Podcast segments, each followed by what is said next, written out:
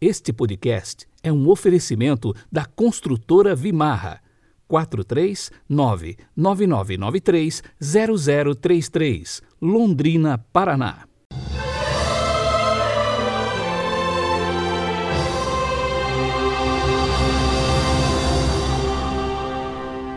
Segunda-feira, 13 de dezembro de 2021.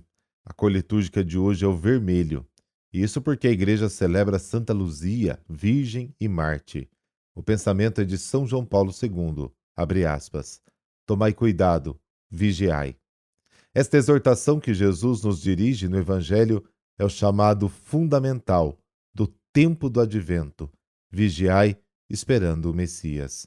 Fecha aspas.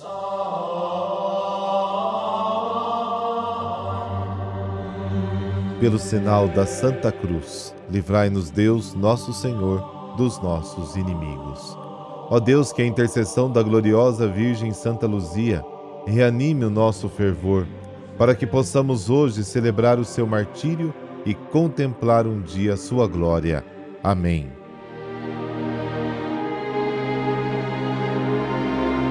Mateus capítulo 21, versículos de 23 a 27.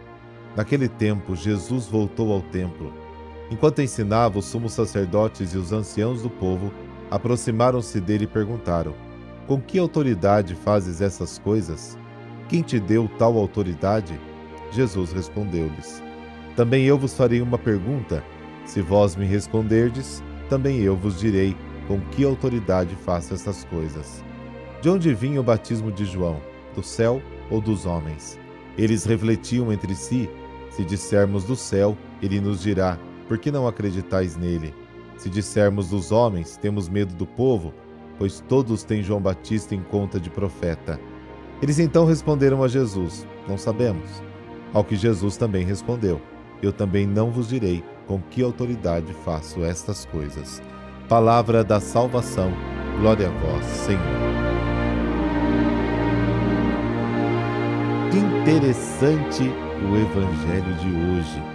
Jesus dá um checkmate em seus interlocutores. Os gestos de Jesus irritam os responsáveis pela adoração e pela doutrina. Na véspera já haviam se indignado com a expulsão dos vendedores do templo e com o acolhimento das crianças. Mas Jesus os silenciou, citando o Salmo 8. Agora, eles perguntam explicitamente: com que autoridade você faz isso? Quem lhe deu essa autoridade? No entanto, Jesus não responde. Faz e devolve em forma de pergunta. A recusa em responder é porque o questionamento deles não é sincero. Eles não acreditaram em João Batista que anunciava os tempos messiânicos. Quem vier depois de mim é mais poderoso do que eu.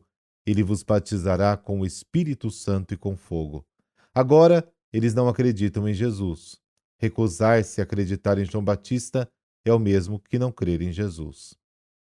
No Evangelho de Mateus, João Batista está em todos os aspectos em função de Jesus. Partindo do Batista, deve-se argumentar em favor de Jesus e do seu Evangelho. Gostamos, vamos ser sinceros, de questionar Jesus. Mas será que conseguimos responder aos questionamentos que o Senhor nos faz?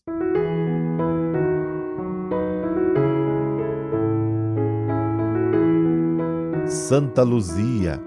A devoção a Santa Luzia faz parte da tradição católica, mas somente em 1894 descobriu-se uma inscrição em grego sobre um sepulcro em Nápoles, confirmando a existência da mártir de Siracusa.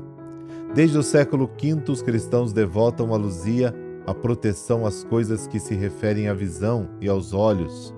Diz a antiga tradição oral que essa proteção se deve ao fato de que ela teria arrancado os próprios olhos, entregando-os ao carrasco, preferindo isso a renegar a fé em Cristo. Luzia pertencia a uma rica família napolitana de Siracusa. Sua mãe prometeu dar a filha como esposa a um jovem da corte local, mas a moça havia feito voto de virgindade eterna e pediu que o matrimônio fosse adiado.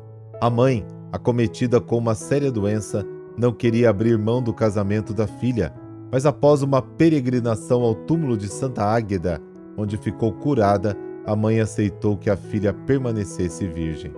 Mas o noivo de Luzia, revoltado, denunciou a jovem para as autoridades romanas, acusando de ser cristã.